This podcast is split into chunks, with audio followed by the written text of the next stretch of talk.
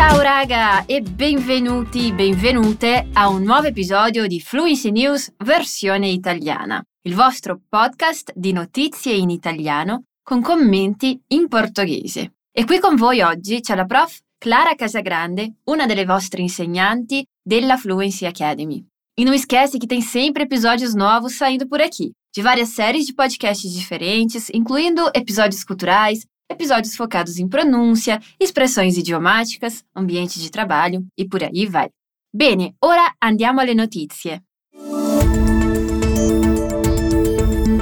Você já sentiu vontade de sumir ou ficou fantasiando quem sentiria sua falta caso você desaparecesse? Bem, pode ser que a protagonista da nossa primeira notícia do dia tenha realizado essa fantasia. Escuta só.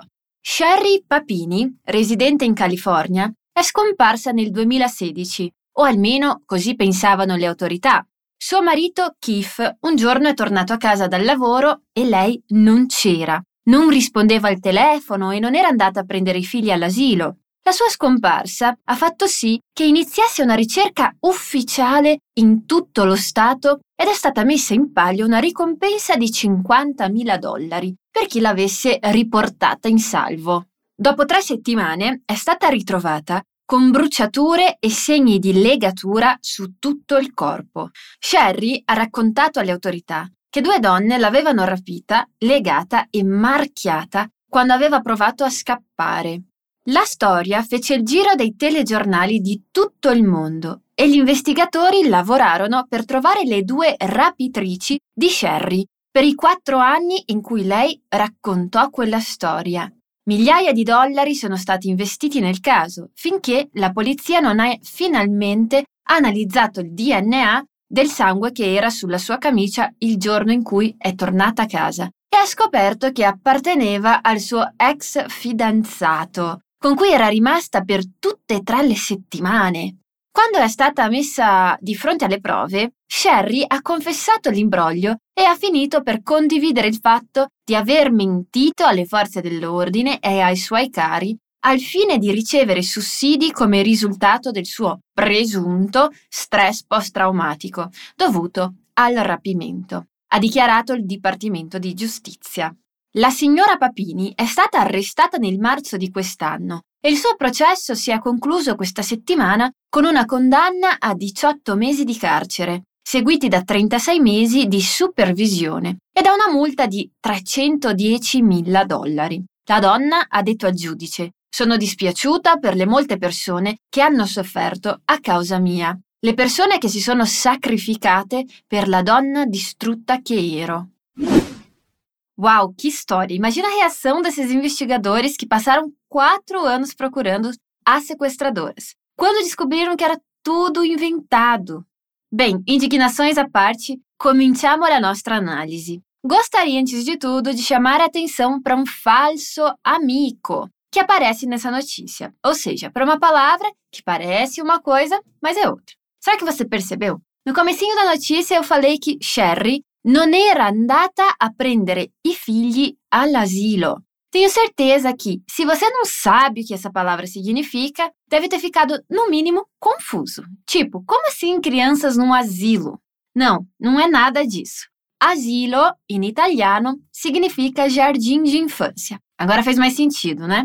Também quero chamar sua atenção para uma construção que eu usei um pouco depois, na frase La scomparsa ha fatto sì che si iniziasse una ricerca ufficiale. A construção é far sì che, significa fazer com que algo aconteça. Eu posso dizer, por exemplo, il mio amore per la pizza ha fatto sì che io volessi imparare l'italiano.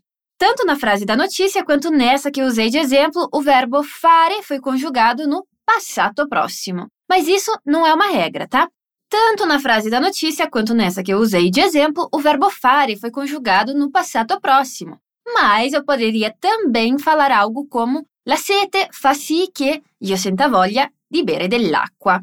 A regra aqui é que o verbo que vem depois dessa construção, far sì che, precisa estar no tempo conjuntivo. Mas esse é um assunto para uma outra hora.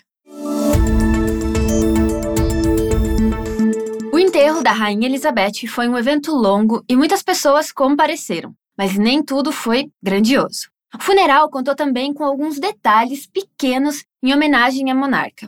Dopo 11 giorni di lutto nazionale, la regina Elisabetta è stata finalmente deposta nel castello di Windsor, un edificio di quasi 800 anni, insieme al padre e al marito. Centinaia di migliaia di persone si sono unite alla processione per dare un ultimo saluto alla monarca durante il suo funerale. Tra i momenti salienti ci sono state le lacrime versate dai membri della famiglia reale, in particolare della principessa Charlotte di 7 anni, nonché l'apparizione di diversi leader mondiali, la processione vera e propria e i militari che si sono schierati lungo il percorso.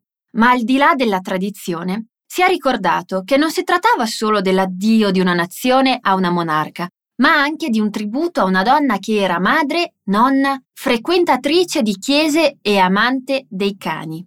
Avendo posseduto e amato i corgi fin dall'età di dieci anni, era giusto che i compagni della regina facessero parte della processione. Così due dei suoi corgi, Muik e Sandy, erano presenti al castello. L'altra passione della regina Elisabetta erano i suoi cavalli, con i quali ha sempre avuto piacere di passare del tempo, rendendo il suo pony Emma un ospite importante. La regina era presente anche attraverso i gioielli, con Kate Middleton che indossava il suo giracollo di perle e Meghan Markle che indossava gli orecchini di perle ricevuti da Elisabetta come regalo di nozze. Un altro fatto singolare è che la regina aveva un pifferaio personale che suonava fuori dalla sua finestra per 15 minuti ogni giorno e che ha suonato al funerale come richiesta personale della monarca. E, naturalmente, la sua canzone preferita, The Lord is my shepherd, il Signore è il mio pastore, ha fatto parte dell'evento ed è stata cantata dai 2000 partecipanti al lutto. Bem, eu quero começar a análise te apresentando uma outra expressão. Al di là di, que aparece na frase, ma al di là della tradizione, si è ricordato che non si trattava solo dell'addio di una nazione a una monarca. Perceba que aqui o di virou della, al di là della, porque ele foi unido ao artigo lá. Mas o que significa al di lá di? Significa além de, ou seja, além das tradições ou para além das tradições, foi lembrado que não se tratava apenas do adeus a uma nação. Além disso, tem um verbo bem interessante que apareceu duas vezes na notícia, que é indossare. Você lembra? Aparece assim: Kate Middleton indossava il suo giracollo di perle e Meghan Markle indossava gli orecchini di perle. Ou seja, indossare significa usar ou vestir, e a gente usa com roupas ou acessórios. Cosa indossi oggi? Io, per esempio, indosso una maglietta rosa. E agora vamos para um clima mais leve na nossa última notícia. Você conhece alguém que é fã de Maroon 5? Com certeza sim. Então, já manda essa notícia para essa pessoa ficar chocada junto com você. Bora lá! Una modella ha usato TikTok per rendere pubblica una relazione con il cantante dei Maroon 5, Adam Levine. Adam è sposato con la moglie Beatty Prinslow, modella di Victoria's Secret, dal 2014 e la coppia ha recentemente annunciato di essere in attesa del terzo figlio. E stranamente questo è il motivo per cui la modella Summer Straw ha rivelato la loro relazione su TikTok, la modella ha postato un video con degli screenshot di Adam che le chiedeva se poteva chiamare il suo bambino con il suo nome nel caso in cui il bambino fosse una femmina. Il video è stato sottotitolato con la frase imbarazzata di essere stata coinvolta con un uomo con questa totale mancanza di rimorso e di rispetto. La pubblicazione è ormai vicina ai 20 milioni di visualizzazioni. Ha poi dichiarato che la relazione è avvenuta qualche tempo fa ma che lui è tornato nella sua vita con quel messaggio. Il cantante ha risposto alle accuse dicendo ho usato un pessimo giudizio nel parlare con qualcuno che non fosse mia moglie in modo più malizioso. Non ho avuto una relazione, tuttavia ho oltrepassato il limite durante un periodo deplorevole della mia vita. Ha poi aggiunto che la sua famiglia è la cosa più importante della sua vita e che è pronto ad assumersi la responsabilità delle sue azioni e a superare le difficoltà con sua moglie. E mais uma vez, eu vou trazer para vocês um falso amigo aqui. La parola moglie. Se você já estuda italiano há um tempinho, já deve ter confundido moglie e donna, não é verdade? E qual é a diferença entre as duas? É bem simples. Moglie é esposa, enquanto donna è mulher. Quindi non si dice io sono una moglie, ma sì io sono una donna. Cuidado para não confundir. Além disso, aparece um verbo que eu particularmente acho bem engraçadinho.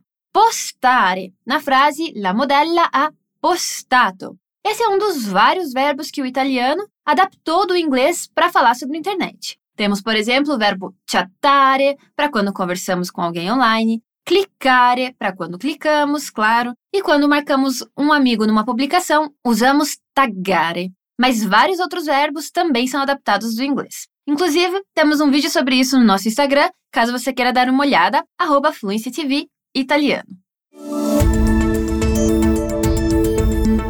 Ottimo ragazzi, e queste sono le nostre notizie della settimana. E como sempre, eu adorei estar aqui com vocês. Se você gostou desse episódio, não esquece de compartilhar com os seus amigos. E se você quiser um curso completo de italiano ou de sete outras línguas, não esqueça de colocar o seu nome na nossa lista de espera. Assim, você é o primeiro a saber quando começarem nossas matrículas. Vou deixar o link aqui na descrição, beleza? Noi ci vediamo presto e un caro saluto dalla Prof Clara.